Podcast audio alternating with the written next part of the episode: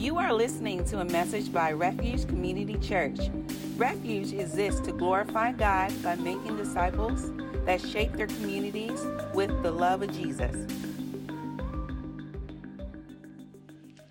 Good morning, good afternoon, good evening, wherever and whenever you're joining us. As always, we want to say thank you so much. Welcome. We appreciate you. My name is Josh. I'm the lead pastor here at Refuge. Refuge is a new church plant in Southeast Austin, serving Austin at large. We exist to make disciples that shape our communities with the love of Jesus. We believe Jesus, his life, his message, his love brings very real change to people's lives. And those changed people bring very real change to our communities. And so, whether you are a regular here with us in worship or whether this is your first time, we want to encourage you. Uh, click that connect link in the video description. We'd love to share more about who we are, uh, what we do, our vision for your life and for Austin. Uh, and, and, yeah, to learn more about the hope, the, the change we hope comes to uh, Austin. And so, we're looking forward to hearing from you. But right now, you know what time it is. We're about to dive into the scriptures, and that's always it's my favorite time of the week, whether I'm talking or whether I'm not, to be honest. Um, and so, yeah, uh, we're going to be continuing our sermon series, "Seize the Moment," where we're talking about healthy rhythms in our lives. And I know you're like, "How can I do that?" Come on, man, global pandemic. And that's actually, those circumstances are precisely why we can do it. To be honest, like COVID 19 has stripped our lives down to the most fundamental parts of it. Yet, those fundamentals are really the foundation everything else should be built on because those are the areas the message of Jesus, the gospel, impacts first. This season gives us a great opportunity to take inventory of those fundamental areas, implementing healthy rhythms that are going to serve us far past the pandemic. And so today we're thinking through another layer of our lives, uh, the layer of devotion, but specifically, we are uh, working through what devotion in the single life looks like. Now, I got my legs ready and I got in like in, in the stance here because I'm begging my, my married people to just stick with me here, all right? Today's sermon, uh, although emphasizing the single life, is really going to tackle the idea of devotion and contentment. It's something that all of us struggle with no matter who we are. Here's the thing though I want to intentionally use the language of singleness here today. Okay, because this idea of being single, okay, for um, the majority of us, you're either one or two camps. You either think about it a lot or you don't think about it at all. All right, okay, meaning if you're married, the reality of your marriage, your status as a married person, probably isn't something you're thinking about all day, every day. That's probably unfortunate. I mean, but regardless, I don't know many people that are married that walk around like, hey, did you know I'm married? Yeah, I can't stop thinking about it. It's great, right? I just you never see that happen. You got some newlyweds out there, but like give it a couple years, and the reality is most people wind up on the other side where they actually got the whole like ball and chain effect going, and it's ungodly. Okay, nonetheless, though, that's a whole other sermon we have to talk about another day. But on the other side, for many single people, the idea of our relationship status is something that we think about a lot. Okay, many people would even define or associate the idea of being alone with the idea of being single. And as a result, uh, many people begin to perpetually kind of search for the one, that person, specific person we believe we're meant to be with, that is actually going to be a cure for our aloneness.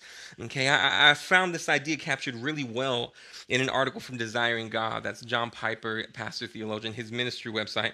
And it's written by a man named Greg Morse, a staff writer at Desiring God. And he said it like this You're quite wrong, I corrected my friend. I do believe in purgatory. It's called Christian singleness. If I thought I meant it merely in jest, the nervous laugh that followed gave me away. I did think singleness was kind of purgatory.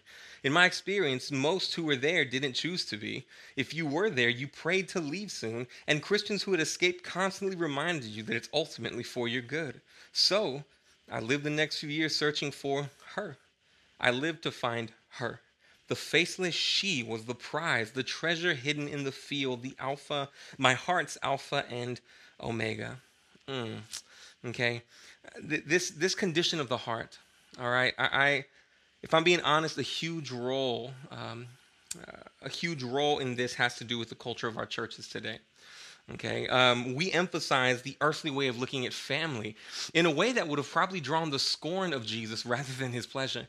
Okay, um, we limit family, our family, the, the general idea of family, to what husband, wives, and children looks like. When, when in Scripture, in the New Testament, this idea of family most often speaks about a people, a people from all different walks of life and all different experiences in life being brought together to form a family in Christ. And when we make this horrible, when we make this horrible combination, right, we start using family to just kind of communicate one thing. Two things happen one, we end up ignoring our brothers and sisters who are single. And two, we cast vision for family that's exclusive to marriage, both of which are completely and wholly wrong. And so today I want to speak to singles directly, okay? Because single people have a voice in our church. Single person, single brother, single sister, you're not a second class citizen in God's kingdom. It's not like you're waiting for marriage and that's when you become a first class citizen. You are a first class citizen right now. You have a voice with us. You, we need you, okay? And at the same time, I also don't want to speak to singles alone. I likewise want to speak to, to any and everyone, okay, who's listening. Because our main goal in this life is not to be the best single person we can be or the best married person we can be. Our goal is to follow Jesus.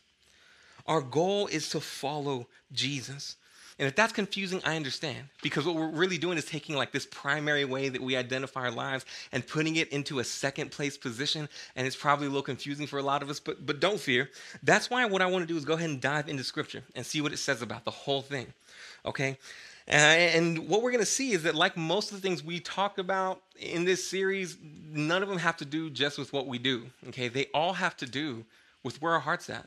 And from where our heart is, really blossoms this life that, that is only true when we place our faith and hope and trust in Jesus. And so I want to go ahead and dive in to talk about singleness, to talk about really devotion and contentment here today. And we're going to come at it from 1 Corinthians chapter 7. Okay, we're going to go ahead and start with verses 32 through 35. And they read like this. I want you to be without concerns. The unmarried man is concerned about the things of the Lord, how he may please the Lord. But the married man is concerned about the things of the world, how he may please his wife. And his interests are divided. The unmarried woman or virgin is concerned about the things of the Lord so that she may be holy both in body and in spirit. But the married woman is concerned about the things of the world, how she may please her husband. I am saying this for your own benefit, not to put a restraint on you, but to promote what is proper so that you may be devoted to the Lord without distraction. Okay.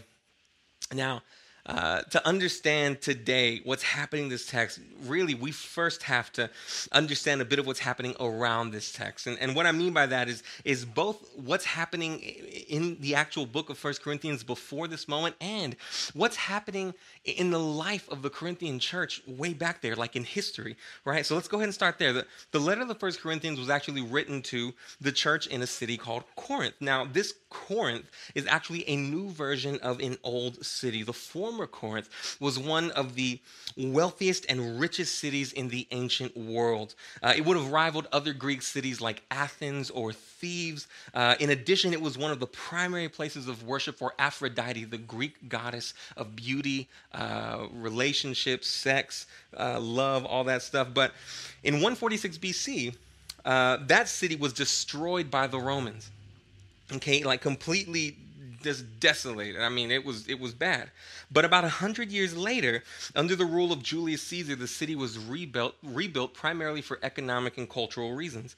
And although it wasn't as, as sexually charged as it had been in the past, Corinth was still a highly sexualized city where people took advantage of all the new money they had made, and, and people really had come here and they rebuilt this economy. Poor people become rich, and people now took advantage of all that new money they had made um, in, in, all the ways you can imagine, but probably should not imagine. Okay, and it's in this context that Paul visited and started the church in Corinth. Okay, uh, and you can read about that in Acts 18, but at first it went great. But shortly after Paul left, he got disheartening news that, that the church was not doing well spiritually. I'm going to try to summarize this, but they had split into factions based on their favorite preacher. They had invited and accepted the teachings of false prophets. They were suing each other in the city court. Most had turned their back on Paul. Some people were legalistic, while others were doing whatever the heck they wanted to do. It was bad, y'all. It was real bad. And that's why there's actually so many things addressed in First Corinthians. It's like a pastor's handbook, except for as we pick and choose, Paul was writing a letter to address all these things happening at one time in one church. It's wild. Okay, and so after dealing with all these different issues, in chapter 7, we finally arrive at the place where Paul begins to discuss marriage.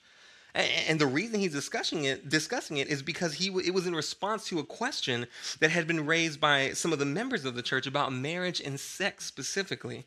Now, possibly in response to both what they saw other church members doing and just the, the, the context they lived in, this overly sexualized city. And after speaking about marriage, Paul dives into unmarried and widows starting in verse 25. Again, this unmarried portion. And it, this is where it starts getting a little bit confusing as we head into the text that we read today. It, this is where it starts, but but we got to just check it out. Okay, in verse 25, it says, Now about virgins. Another way to read that is betrothed women. Okay, that's probably a more simple way of saying that. I have no command from the Lord, but I do give an opinion as one by the Lord's who by the Lord's mercy is faithful. Because of the present distress, I think that it is good for a man to remain as he is.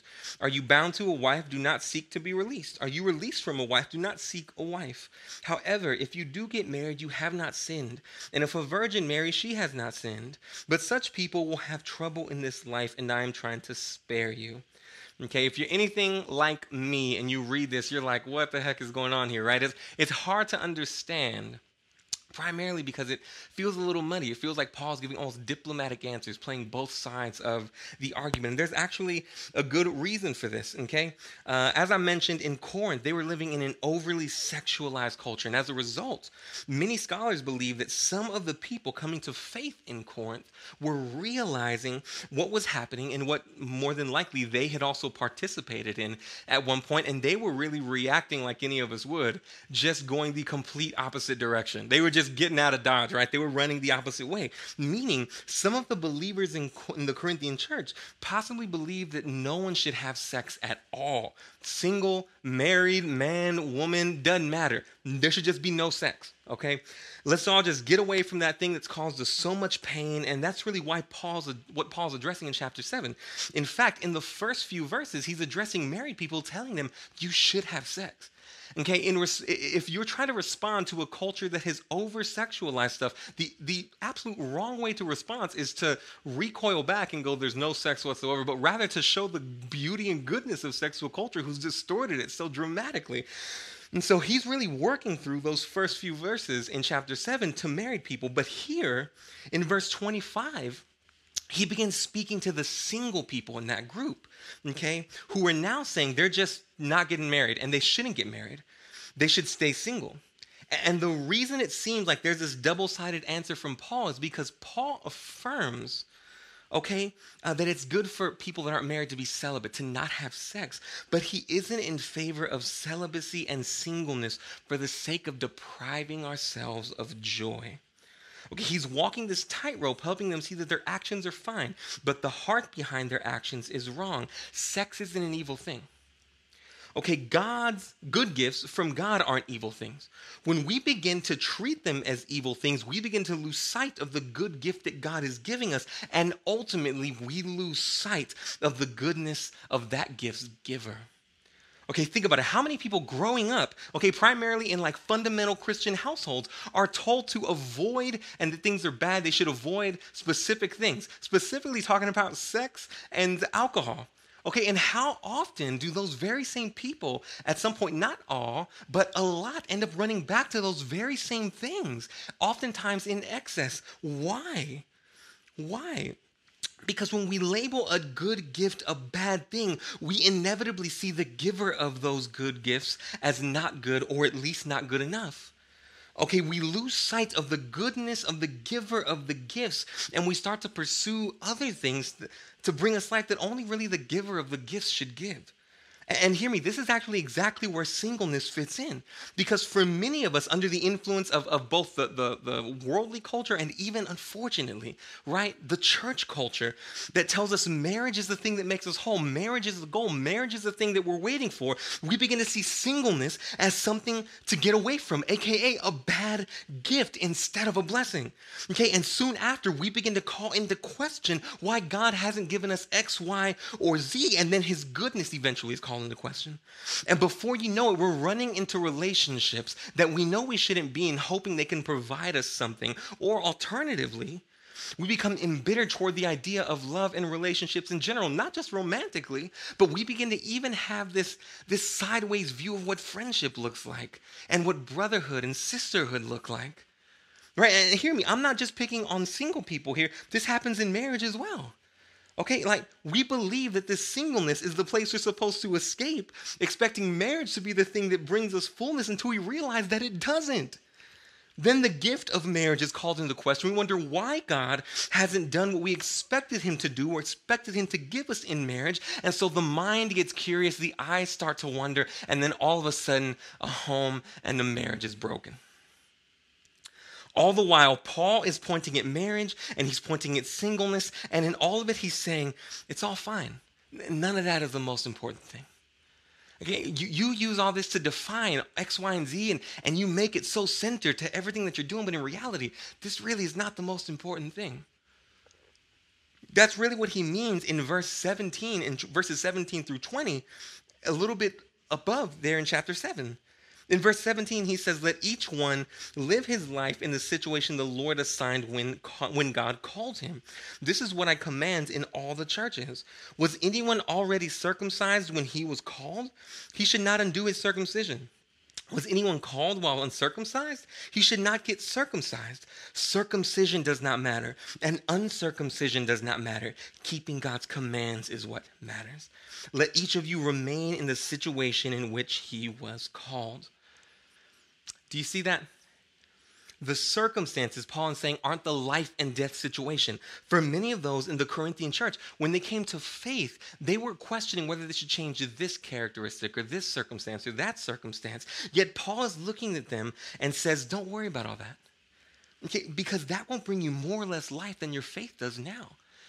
Okay, like, like literally in the text, it, the very next verse says, if you came to faith, if you came to, to, to faith as a slave and you have the opportunity to be freed, then go ahead and be freed. But know that the, the freed man is also the Lord's slave because he bought us with a price. And so literally, Paul is saying, if you have the opportunity to, to, to be free and you're a slave, go ahead and do it. And if you're a slave, don't, don't, don't be overly obsessed with that either right? Like, like if you are at work and you have the opportunity to advance, go ahead and do it. But also don't be concerned about these, these moments here where you're, you're in your old job or whatever, right? What he's getting at is the circumstances that surround your life are not the most important thing. Rather, what is the most important thing? Keeping God's commands is what matters being deeply in love with Jesus, being His, hearing His voice, knowing His ways, following Him fully. And in that, knowing that these changes in our circumstances aren't the solution nor the problem. We can't cling to these believing these are the answer to every aspect of our life because, in reality, what Paul wants us to recognize is that they're not the most important thing being his is the most important thing. I love the way pastor and educator Sandy Wilson says it. He says, The outer circumstances that so often define our lives in our minds are not the things that define our lives. What defines our lives is whether we belong to the Lord. And if we belong to him, we own the cattle on a thousand hills alongside of him. They're ours. Do you want fullness? Okay, it's in whether you belong to Jesus or not. Okay, but, but here's the thing in the 21st century Austin context that we live in, it's easy to forget exactly what it means and how we live out that fullness that God gives us. Okay, l- let me pose it in a question. Hear me. What does it mean to keep God's commandments? Okay, think about that for a second. I'm just going to stop talking. And your thinking time is done. Okay, most of us probably thought of something like sexual purity. We thought about something like being kind and gentle, serving other people. Uh, in short, most of us thought about ethics. meaning what we should or shouldn't do. And those things are true. Hear me, I'm not saying they're not true, they're very true. But I want you to put yourself in the position of a first century Christian in Corinth. Okay? Like, close your eyes with me. Just imagine, like, you're part of a small group of believers in the middle of this major ancient city. You believe that what you have found in Jesus forgives your sins, makes you new, brings you life and redeems you, gives you new and lasting purpose, saves you for eternity, and promises you lasting inheritance forever and ever. Maybe best of all, okay, there's enough to go around.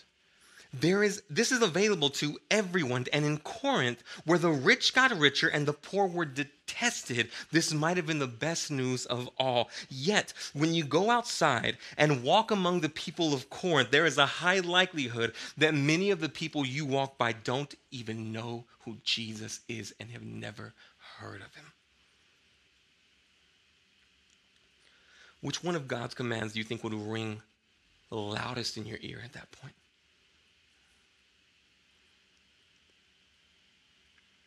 I like to think the echoes of Jesus' words that all authority has been given to me in heaven and on earth.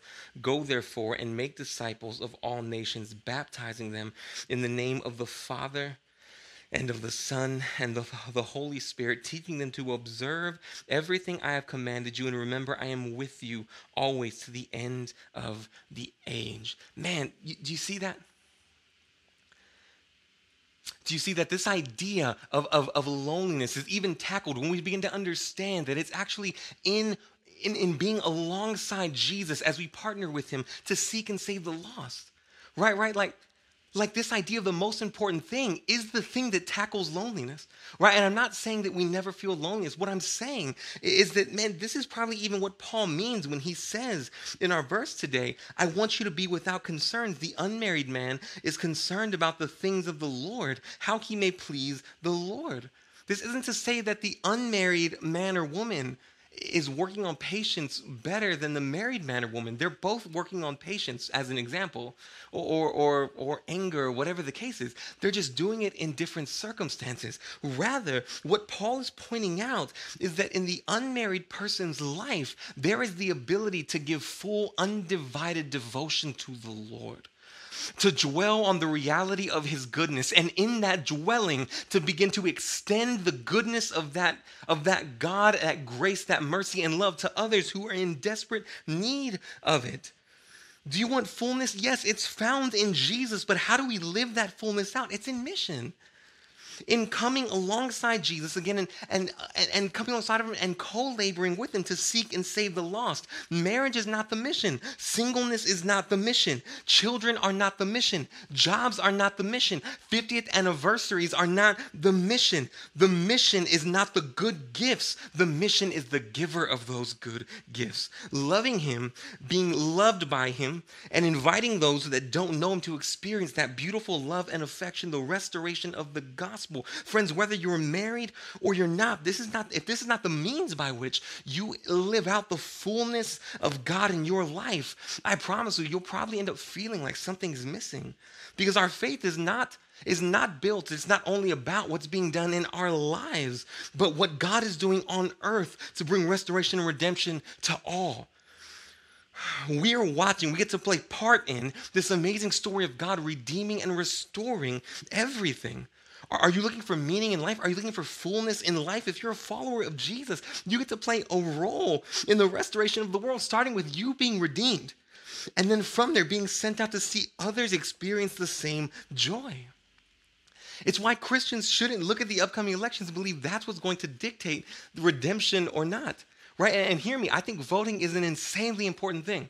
Uh, okay, I, I, think we should be prayerfully considering who we're voting for, prayerfully thinking through who's on the ballot, and casting that vote prayerfully before God. Yet, we should also, by no means, uh, think that the world is going to be saved through this upcoming election. The world has a Savior. And he's not a Democrat or Republican. His name isn't marriage or singleness. His name is Jesus. And my single brothers and sisters, my married brothers and sisters, he knows your name. He sees you. He gave himself for you so that so that so that we could be made his and restored back to him. Can, can life get lonely? Absolutely. He understood the depths of our lonely heart, and that's why he gave himself for us.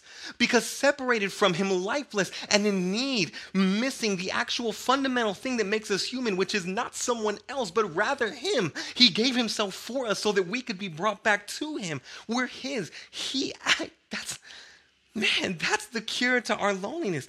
Again, can life get lonely? Absolutely. Can our hearts be lonely and hurt? Yes. I have known people that have lost children and spouses, and I, I, cannot fathom and understand or even bring myself to really imagine the depth of a loneliness that the brokenness of this world can bring us. And that includes this idea of the brokenness of the world as we experience it as single people. Yet, because God knew that it would not be marriage, friendships, politics, or anything else that was going to satisfy us. He gave Himself on the cross so that we could be restored back to receiving the touch that we were created to know. Jesus is the husband that we're all longing for. The spouses that we have on earth aren't meant, nor will they ever be able to give us the emotional or spiritual support and love that we so desperately need. We are, we are longing for the emotional and spiritual t- touch of our true soulmate, the true husband, Jesus. Jesus. And so married people, like this is this is why we should celebrate our single brothers and sisters.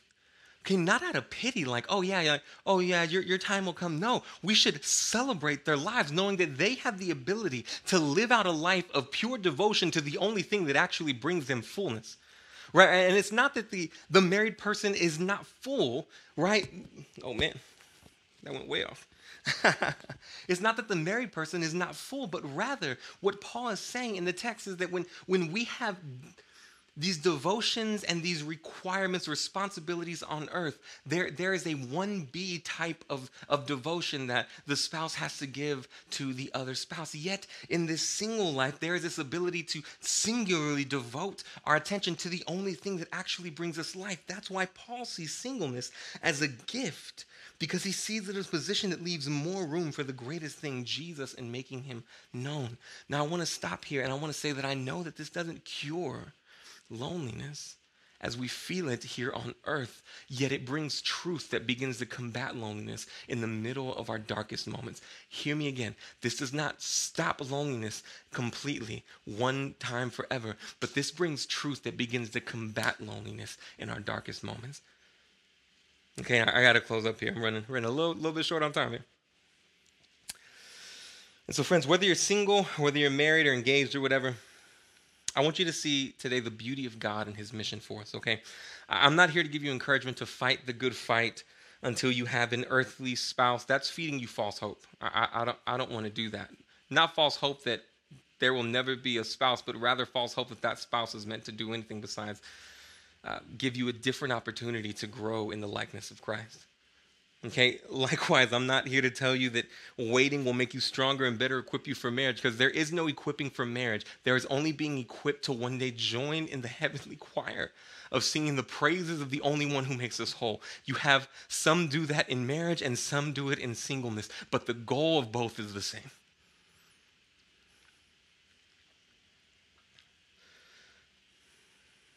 Jesus He's the only thing that gives life to our lives in singleness or in marriage or in anything else. It's Jesus.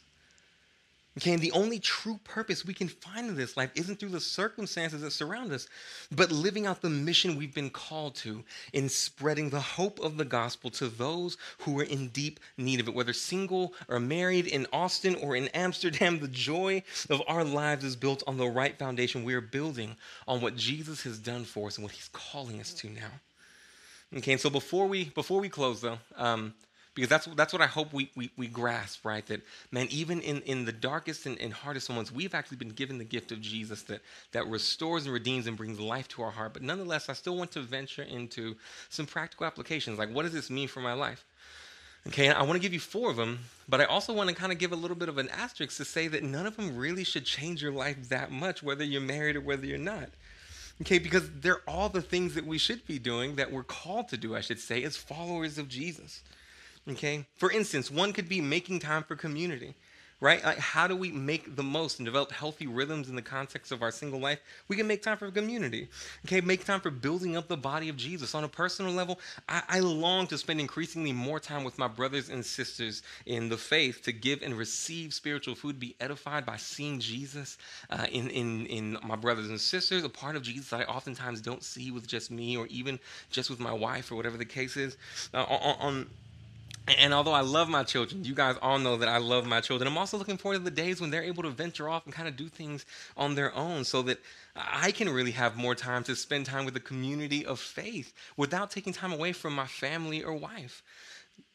Now, then that's, that's like exactly what Paul's talking about, right? Um, but how can we do this? How, how, how do we make time for community? Well, uh, invite others into like all the things that you're doing in your life, right? Like, uh, are you comfortable with being indoors with people? Then invite them over to watch TV, to just drink coffee and hang out, to sit there and stare at each other, right? Like, uh, not go grocery shopping with each other. I love going grocery shopping with people, especially when they buy me something, right? It's amazing. Um, if you're not comfortable going outside during this time, global pandemic, that's understandable. Go for a walk, hang out outside. Community doesn't start and stop with a Bible study, nor is it built around some type of social event that we go to. It involves any moment you decide that relationships would be beneficial to what you're doing, which is almost almost like everything, right? And so, can you talk about God? I hope you do. But likewise, it's not the moments and the events where we talk about God and community is an addendum to that thing or a result of that thing. Rather, it's community, the context of relationships that then give us space to talk about God, where we're edified and where we help each other grow right? And so uh, another area, another practical is just devotion, devotion and worship. One of the biggest ways we get to experience God's goodness and remember His love in our own lives is really through our devotional time with the Lord, spending time in Scripture, spending time actually singing to the Lord. These are the moments that, that really start to kindle our hearts. If you're single, find a time to incorporate those. If you're married, that may be a little bit difficult right? It may be a little bit hard. You may have to get up a little bit later, uh, get up a little bit earlier, go to sleep a little bit later, things that my wife hates, both of them. um, yeah, but, but it may require you getting crafty, making some sacrifices, but this is a great way to realign our eyes to the beauty of God and what He's called us to, okay? Uh, have third, have people that you are praying for okay?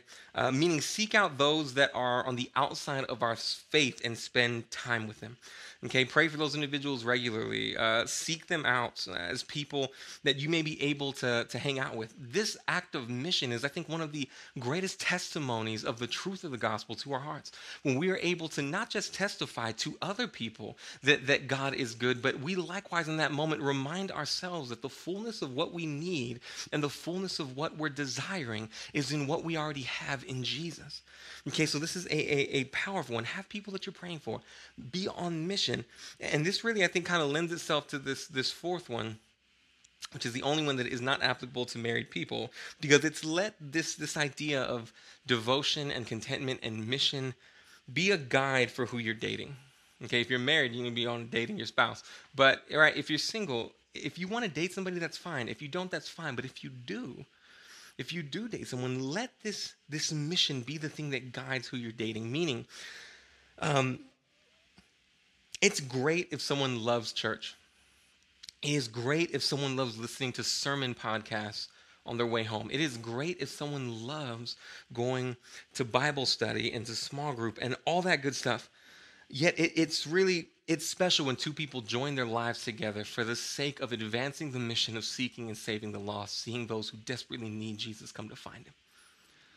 And to be honest, it also it also empowers your marriage, right? Like when me and Rachel went on our first date, uh, she can testify to. She can tell you that I said I wanted to plant a church, and uh, she says, uh, you know, maybe she didn't mean it. Sometimes now she's like, I don't remember that. But uh, when I said it, she was like, Oh, that's cool.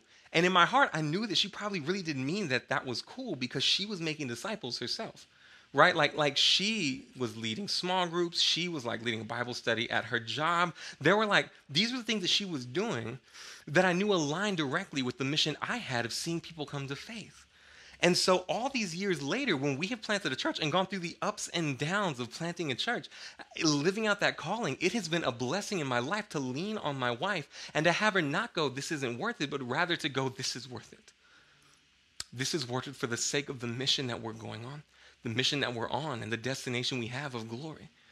Right? That has been a huge blessing in my life and in your own life. Maybe it's not um, the lead pastor of our church plant, but maybe it's evangelism. Having uh, someone with you, whether again you're you're you're single or married, if that's your if, if you're dating someone, to have that idea of how can this person not just accept my my mission, but rather, man, even empower it, right? So let it be a guide to those uh, of you that are that are desiring to date someone. Let it be a guide for who you're dating. These things aren't replacements for a spouse or marriage uh, there's something so much better than that. They're the calling of our God, whether we're married or whether we're not. Okay, and He is the focal point, and exalting His name is the mission. Okay, to close, I want to actually offer another quote from Greg Morse. He's the writer of that Desiring God article uh, that we mentioned a little bit earlier. In his conclusion, he offers a great tidbit of insight and truth that I pray encourages you as we finish. He says, Singles, God sees your pain, He knows your loneliness. He has felt a loneliness that you cannot imagine. He knows your needs before you can even ask Him. He knows the current number of hairs on your head and tenderly bids you to draw near and cast all your burdens upon His fatherly shoulders. God cares about your lonely soul, but there are dragons to slay, souls to win, and darkness to fight in ourselves and in the world. Although God cares about our lonely soul, we strive towards a larger goal. Rediscover the beauty and urgency of the Christian mission over and above marriage. The time for fairy tale endings and Prince Charmings is not yet. Do not forsake that childlike anticipation for matrimony because, married or unmarried, none of us has yet experienced the wedding to which all matrimony Let's go ahead and pray. Father, thank you so much for your word that clues us in to the most important and critical things in our lives. And even though all of us, no matter who we are, whether we're single, whether we're married, no matter what the, the, the phase of life we're in, all of us have the propensity, have the habit of trying to define our lives above and beyond what you have. Yet your word does us the, the, the, the, good work of drawing us back to focusing our eyes on the true goodness of your life on the cross, exchange for ours. To bring us back to be yours, to, to give us the thing that we have been missing since we were born. Th- that is the touch of your love as our Heavenly Father. Thank you for a gospel message that brings us back to you. I ask that, that this truth would be encouraging to our hearts today. For those that are single and for those that are married, for those that are married and feeling the weight of, of, of marriage troubles, as Paul calls them, let the truth of this satisfying work of the gospel be the thing that encourages our heart. I love you, I thank you, and I pray these things in Jesus' name. Amen. Love y'all.